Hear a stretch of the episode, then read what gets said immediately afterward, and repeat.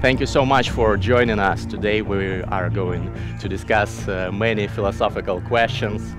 Uh, and I'd like to start with the following. You are a renowned physicist, an expert in space exploration, and at the same time, an expert on problems that we now have on Earth, and an activist in uh, those spheres. My first question is uh, a rather fundamental one. What do you think is more important? Solving problems on Earth or colonizing other planets? Well, first of all, I don't think it's necessarily in the long run an either or question. I think that I think uh, working to put people in space is not going to um, make it impossible to deal with the problems on Earth. However, I do think that um, that there's been a lot of hype, a lot of discussion about human exploration of space I think it's a long way off before we colonize any other parts of space in any real way. Uh, space exploration is incredibly expensive, incredibly dangerous, and uh, I think a lot of the discussion about about going beyond government sending a few astronauts into space is is is really unrealistic. So I think we really have to. It's in the near term, as far as humanity is concerned, it's much more important to focus on on uh, on dealing with the problems here on Earth. At the same time, allowing governments to do uh, exploration and uh, and research and development, and slowly develop uh, the tools to go to the moon and Mars. But that's going to be decades, and and and I think in the near term, uh, all of this discussion about sending many people to Mars is really science fiction and not science. So, uh, what's your forecast? You, you said uh, decades. Uh, you think in several decades we will be able to colonize Mars or Venus? I, I'm agnostic about it. I, I think it's uh, I think it's going to be much harder than people say, much more expensive than people say. I think in the long term, and I mean really long term, centuries, we can imagine uh, having having um, um, colonies on, on other planets and or the moon or, or Mars. Uh, I don't see that as a panacea. I don't see that as as uh, a way to resolve the problems we have here on Earth. I see it as an important stepping stone for humanity in the long term to hedge its bets because it's good to you know if something disastrous happens to the earth if an asteroid hits the earth or something like that it's nice to have a colony somewhere else but I think in terms of being a solution for any major problems here on Earth, a small colony on another planet is not going to make much difference. Okay, so let's talk about the Earth then. Uh, you recently wrote a book called uh, Physics of Climate Change, and that's uh, probably one of the most important problems here on Earth. Um, are you optimistic about this issue? Will we be able to solve it in time? To save the planet? Well, uh, again, I, I want to step back. I think climate change is happening. It's already started to happen, and it's already we've already impacted on the climate, and that and there's not much we can do to change uh, what we've already done uh, in the near term. But we shouldn't act as if suddenly uh, uh, climate change is going to destroy all life or destroy the planet. It's a slow and evolving process. It will cause problems, and it's causing problems now. Whether we can address it as a global society it depends on the day. Some days I'm optimistic, some days I'm not so optimistic. The, the, the real issue is, is not a technological problem, it's a political problem and a sociological problem. Uh, we, we have the ability technologically to reduce the carbon output of, uh, of much of the planet. But whether we as a whether we can begin to act globally uh, as a civilization is the real question. We've already seen with the pandemic how difficult it is to coordinate the responses of, of many countries. And we, we have to begin to think globally as, a, as human beings uh, uh, on, on a single planet, beyond our countries, beyond our national borders. And we're not used to that as a, as a as society, as a species. I think it, it's, it's really going to require a change of, uh, of thinking. But but I'm I'm not I, am not a doomsday. I, I don't think I think we will address many of the problems of climate change uh, um, without necessarily solving the, the, the, the, underlying problem of carbon. We'll need to address, uh, learn how to deal with raising temperatures, with rising sea levels, which are already, in some sense, in stone. We've already put in the last 25 years, we put as much heat into the oceans due to the additional carbon in the atmosphere as I think about 3.4 billion Hiroshima level atomic bombs. We've already, no matter what we do, ocean levels are going to rise about a quarter to a half a meter over this century. And that's going to affect people around the world, and we'll have to deal with that problem. It's not going to, it's not global apocalypse in the sense of destroying all of human civilization. It's going to produce hardships, but we can, we know it's going to happen in, in, in a sense. And if we're intelligent, we can begin to mediate those, those issues, mediate those problems. Uh, I think I said in the book that the future is charging at us like a freight, freight train, but it's doing so on tracks that we have built. So we can, in principle, if we're if we're intelligent enough and willing to deal with these issues, begin to move the tracks over so the crane doesn't crash into us. I think uh, there's many there's many things we can do. So I'm not I'm not pessimistic about the future. I think it's going to be a challenge, and we need to deal with it. And I think unfortunately there are going to be a number of problems, and I wish we as a global society had begun to address these issues earlier. It would have been easier. But I'm hoping one of the reasons I wrote that book is that governments don't tend to lead, they tend to follow. And if the public becomes sufficiently informed about the about the challenges and the risks of the future, then I think any government will begin to respond. That's the, the government government's work. If the public is sufficiently uh, concerned, ultimately any government, no matter whether what type of government you have, will respond because. Uh, uh, they need to in order to keep the uh, support of the public. But as you just said, to move the tracks of uh, that train, uh, countries of the whole world would need to unite. Uh, isn't that uh, a utopian idea, given that uh, countries have their own political interests? And you might say that currently it's also in the interests of any country uh, citizens of any country in the world to stop uh, global warming, to curb emissions. But, for example, uh, some countries do not join international treaties in that area and do not do anything special for that. You're right. It's a challenge, and no country is going to solve this problem on, on its own in, in an easy way, I think. Unfortunately, I think what is likely to happen is it, has got to get to the point things, the, the, the, the negative features of climate change are sufficiently dramatic that each country realizes it's in each of the, the countries that has the resources to do something about it. And by that, I mean the developed world right now. Those countries realize that they have no choice but to deal with it. Unfortunately, the way climate change is, is working is that while the developed world world is largely responsible for the problem. The less developed world is going to be have to is going to be deal with the consequences. Uh, over the equatorial regions, it's likely that higher temperatures will exist for longer and more stable periods and be much more difficult. The, the impacts there will be much more se- severe, and those countries tend to be poorer countries and less able to deal with it. I think, once again, it's hard to imagine the developed world acting in an altruistic generous way towards the third world unless, until they realize that, that millions or hundreds of millions of climate refugees present a problem. And then we'll realize it's in their own self interest to deal with it. There is one possible route where a single country could have an impact globally. I'm beginning to think more it's more and more likely. And that is potentially the possibility for what's called geoengineering, where you send aerosols into the atmosphere as a way to reduce this, the, the, the, the energy coming in from the sun, reflect more of it into space. Now, that's the kind of thing that one nation could be involved with, which is a little scary in some sense because that means it won't be a global decision to do that. Uh, on the other hand, um, it could be done. And the good news is, the things that makes it a little less scary for me, is that while carbon exists in the atmosphere for almost a thousand years, the carbon that we've put up there as a civilization. Literally, the probably about already about 500 billion tons of carbon over the entire era since the Industrial Revolution. Much of that will remain in the atmosphere for a millennium, for a thousand years, and we'll have to deal with that. But aerosols that we put in the atmosphere to try and reduce uh, the solar uh, energy coming in, those exist in the atmosphere only for about a year or two.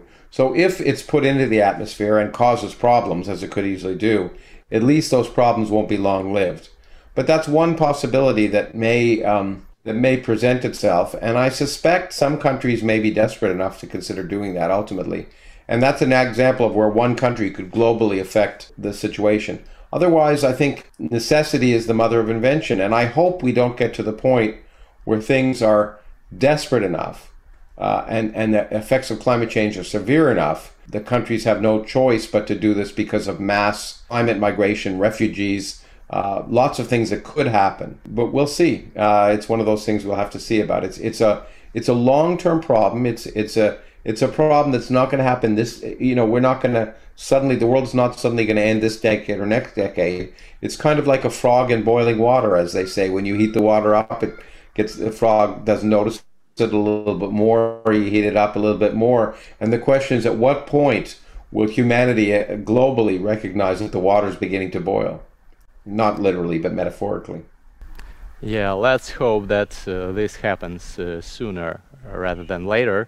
Uh, as for geoengineering, well, that is yeah, a fascinating concept. Uh, do we already have the necessary technologies to do what you mentioned about aerosols? Yeah, uh, probably we do, and people are looking into it, and that research is going on in a number of countries.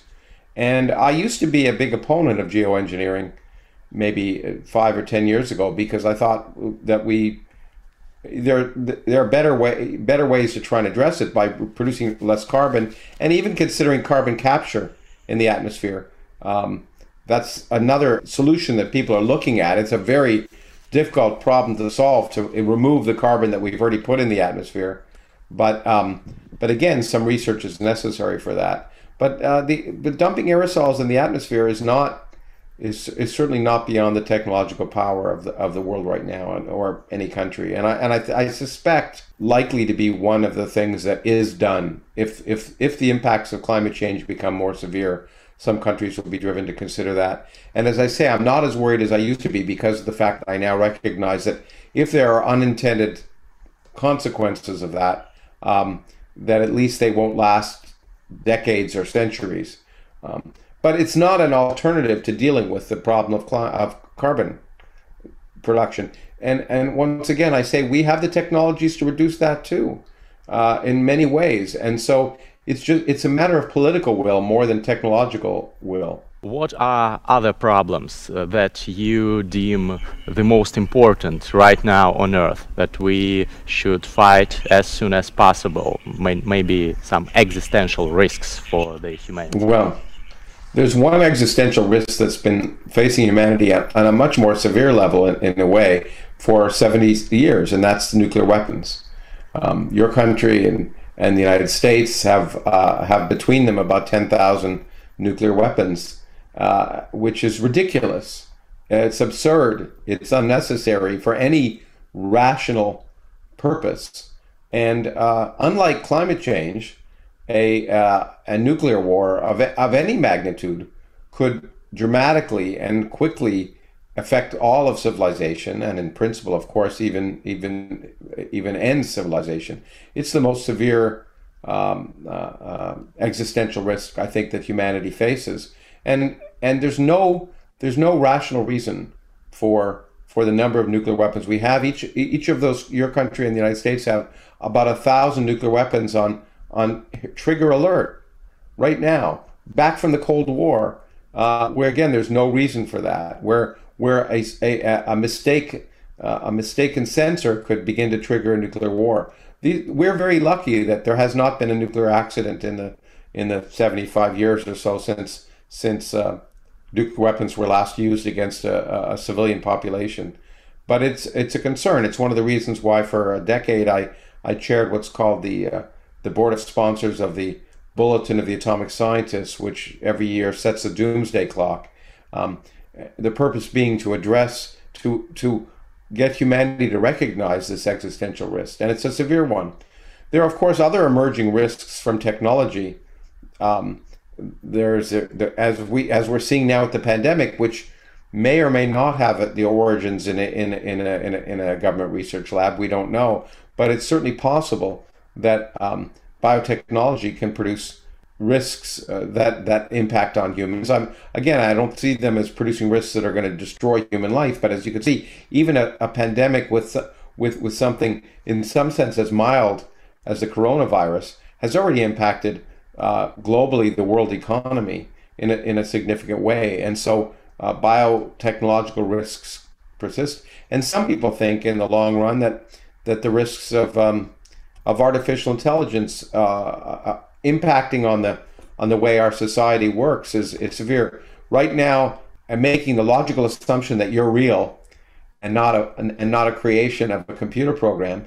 But we've seen how how easy it is to affect images, produce false news, and um, and that kind of um, that kind of impact again can can be dramatic. And so we have to be. It's not as if these things should make us too afraid to get out of bed in the morning, but but uh, we have to recognize that that there they are real risks and we need to be uh, to keep our eyes open and, and, and be willing to address them in realistic ways. You mentioned uh, risks connected with uh, the development of artificial intelligence. Do you agree with uh, experts such as Nick Bostrom uh, or Eliezer Yudkowsky who claim that someday we will uh, develop uh, a super intelligent uh, artificial general intelligence that will overpower and outsmart humans and will rule the world and that this may even pose uh, an existential risk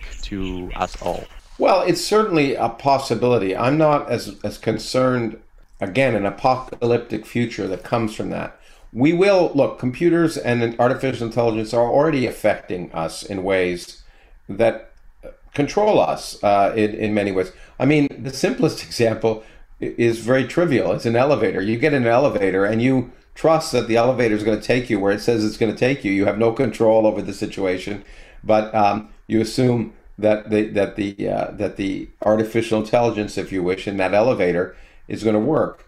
And uh, so we as a society have already begun to, to give up certain, if you want, control uh, that that we might have had before, uh, but it hasn't destroyed civilization uh, the, things will change. Computers uh, will become more intelligent, and maybe one day they will be self-aware and conscious. We don't even know what that is, but I'm not so sure that once again that that will produce an apocalyptic future. It will just change the future.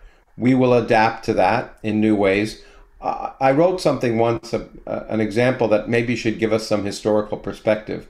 In in in uh, I guess the sixth, fifth or sixth century BC, Plato and and others were very worried that the development of written language would destroy storytelling because people would no longer have memories to tell stories they'd be able to rely on on books if you want and they were they were certain that that new technology would destroy um, the, the, storytelling but of course it didn't. It just changed it dramatically and in some many of us would think it would improve it. So we will we it's a reality that that computers are becoming more capable of dealing with problems. On the other hand i think it's a long way i think i think claims about an imminent singularity an imminent superintelligence coming in in in the near term are again overstated just as overstated as the idea that we're going to have a colony on mars in the next decade uh, computers there's there's many things computers are good at there are other things that they're not Maybe they can drive cars very well at some point. But right now, as far as I know, we don't have a robot that could even fold laundry very effectively. Previously, people used to say that a computer would never beat a human uh, in chess or Go. And look at uh, the current times. Well, computers are very good at chess and Go, but that's very different than than um, than dealing with the many problems that that are involved with being human. They're the things we do on an on on in every moment. The decisions we make, the actions we make, are are incredibly complex. And let me give you an example of how we still the, the way the human brain works is a mystery, still in many ways. I mean, obviously we've learned a lot, but let me give you a physics example. Right now, to take the kind of computing power and storage that is comparable to the human brain if you if you used a, a, a normal computer would require a power of something like um, 10 terawatts, which is almost the amount of power that all of humanity uses. The human brain uses about 10 watts. It's a million million times less energy to compute. And so there's clearly some massive different right, difference right now in the way we we analyze information and the way computers do. And so there's a long way to go, I think, before we can imagine computers uh, being able to, if you want, replace us in every way. There'll be many areas of human activity that computers could replace us in right now. I mean, for example, even in, in medical diagnostics, for example, computers are great at storing information and sifting through it. And so if there's a, uh, um, a medical problem presented, computers be very good and potentially better than humans at, at diagnosing medical problems. So there'll be many areas of human, what I guess I'm more worried about than a than humans becoming enslaved in some tyranny like the Terminator or some other science fiction apocalyptic view. More, I'm more worried about the fact that we won't we won't use computers effectively to help improve our society, but instead diminish it. Computers are going to replace humans in many areas of the workforce, and that's just going to happen, and it's an inevitable future that I see.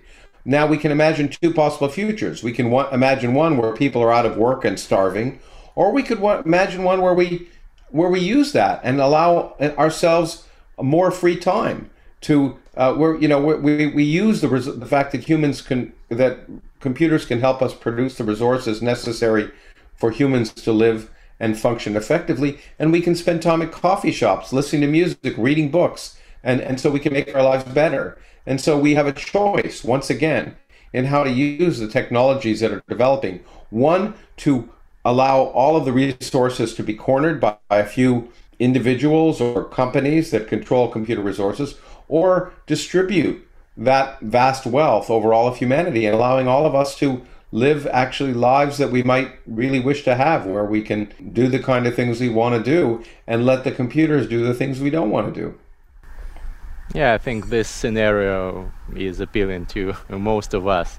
Well, since you are an astrophysicist uh, and a cosmologist, let's uh, return to space uh, from Earth. I cannot avoid the question of UFOs, since uh, there has been recently much hype about uh, photos of UFOs in 1950s, supposedly visiting the Earth, revealed by the US government. Do you think that uh, uh, those were aliens and that aliens ever visited us or will visit us?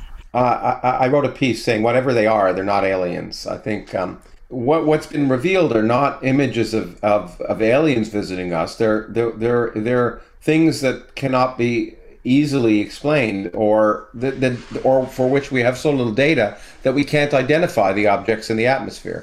But I've written about this extensively. If you if you think about the challenges of interstellar space travel, they're so extreme. Are, are, are visiting us. It would take almost the energy output of a star to power a ship to be able to travel at near the speed of light, which you'd have to do to travel across solar systems. And there's, you know, if your star light years away, it takes light years to get between solar systems. And you can imagine it would take centuries to travel between solar systems. The power output that's required is immense. And it, it's hard to imagine that some civilization would basically devote power that's comparable to all of the energy that all of humanity uses right now to send a spaceship here that would hide or do weird kinky experiments on people that that's very difficult to imagine. Plus giving evidence of our existence as a technological civilization for a century or so with our radio waves and sound waves. And so what the motivation would be to, you know it's hard to imagine any intelligent civilization that's less than maybe 20 or 30 or 40 or 50 or 100 light years away such a civilization at best would have just gotten the signal right now it's hard to imagine that they would have amassed this immediately this incredible project to come visit us. It's hard. It's and not, and not even that. We are already listening for signs of of uh, other civilizations, but it's very very difficult. The galaxy is a big place. I remember I have cable TV, uh, and I, once I got cable TV, and there were 200 channels. I gave up watching TV to some extent because I could never find what I wanted. In the real universe, there are an infinite number of frequencies to listen to. And and what signal to listen to, what frequency to listen to. It's like looking for a needle in a haystack. So even learning about the existence of extraterrestrial civilizations, even if they exist, and we don't know if they do, is a challenge. And much less going actually to visit. Uh, it, it, the, if, if extraterrestrial civilizations are, that are intelligent exist, even if the aliens uh, have learned about us, uh, they live too far away to even have uh, uh started preparing uh, for takeoff in our direction, or maybe they are on their way uh, in in the. Well, just yeah. Well, just think what we would do. Well, no, no, no. Just look. What would we do if we if we got a signal of an extraterrestrial civilization? What would we do? I think think about it. If we got such a signal, the first thing we'd spend a lot of time trying to figure out what we should do. And probably the first thing we might try and do is communicate with such a we might first of all we might decide best not to communicate. Okay? Best to hide. Okay? But and and that's a reasonable a, a reasonable response. But if we did want to reach out, we would probably first communicate by by the, all the ways we can normally communicate rather than try and launch a mission that would, might take centuries or millennia that's beyond the resource capabilities of our civilization. It's the least it's the least likely way that we would communicate with aliens, and I think that the reverse is, is true too. The Earth is our home. Thanks, our home. Let's go to another one. It's a quote. In Russian, it rhymes. Uh, so, what do you think about this quote? It's a really important point that people don't leave home easily. And I think the, the, the notion that we're going to want to leave Earth, unless Earth becomes uninhabitable, it's unlikely. People don't emigrate easily unless where they live is unbearable. We see refugees leaving home because they have no other choice. But most people like home. They like the comforts of home. They like what's familiar. Uh, most of us would rather make where we live a better place. And I think we can do that. And I think that is the highest priority.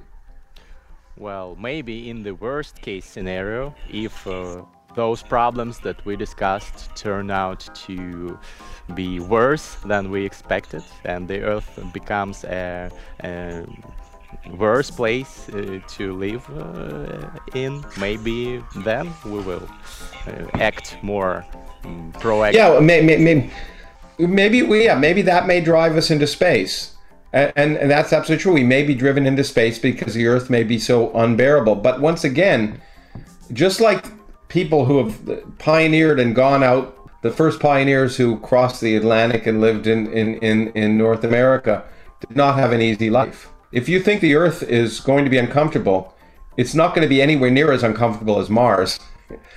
Mars is not a pleasant place to live in, and it, and and even though it might be livable, it's going to be a cha- it's if you want to think about a comparison, uh, Mars it, right now, of course, is unlivable unless you create an artificial environment locally.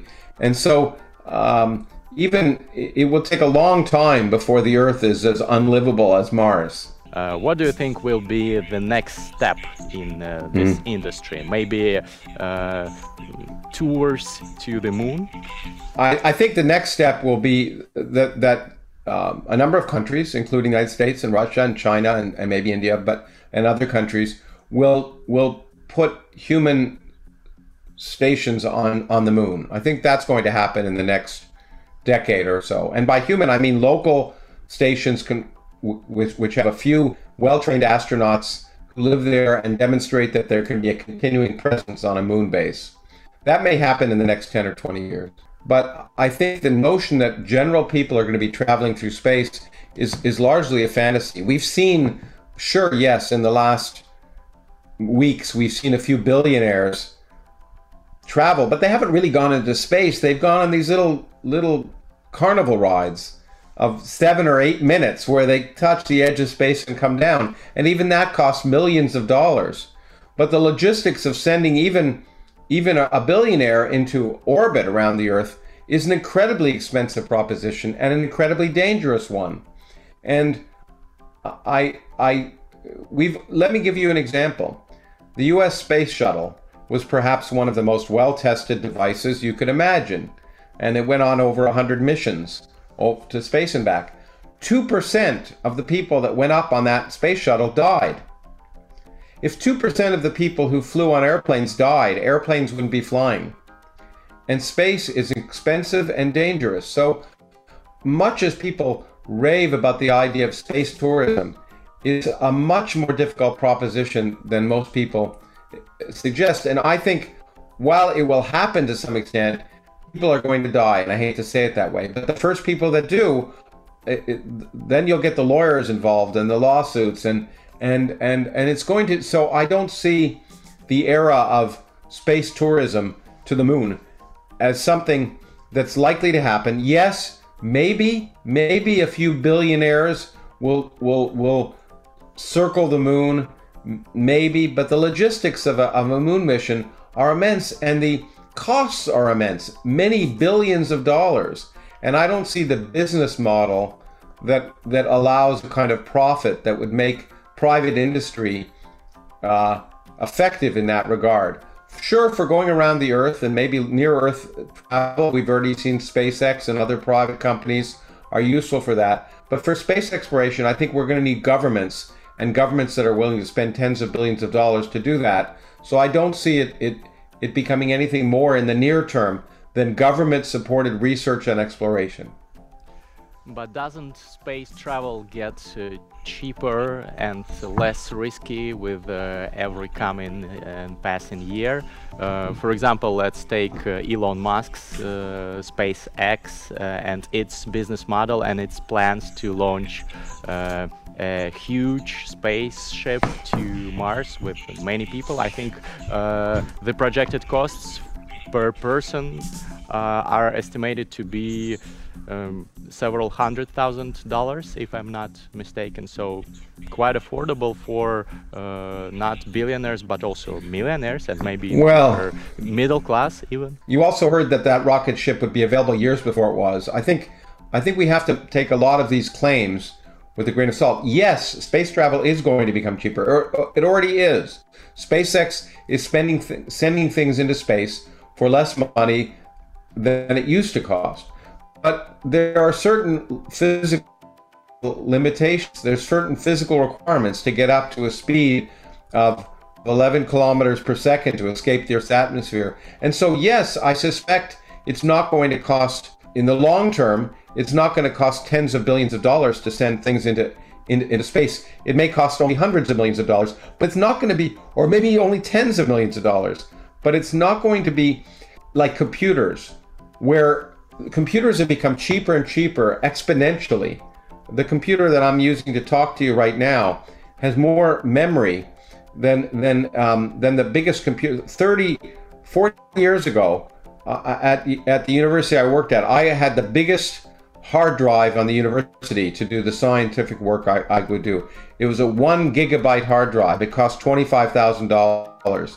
Now I can get a one gigabyte hard drive for $1. It's amazing. But that's technology that's at the cutting edge. But I visited, I, I know Elon Musk, and I visited his SpaceX factory, and he's given me a tour. And as he himself said to me, it's not rocket science. Rockets are basic technology there's nothing ultra fancy about them. They're really basic, fundamental technology, and that technology um, has not changed a lot in the last uh, 50 or 60 years.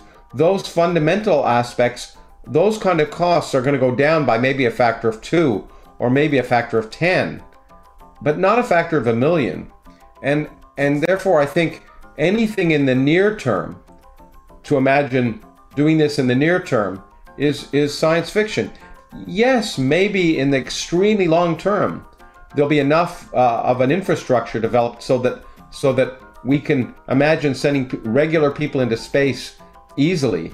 But I don't see that happening in the in the coming decade, and I certainly don't.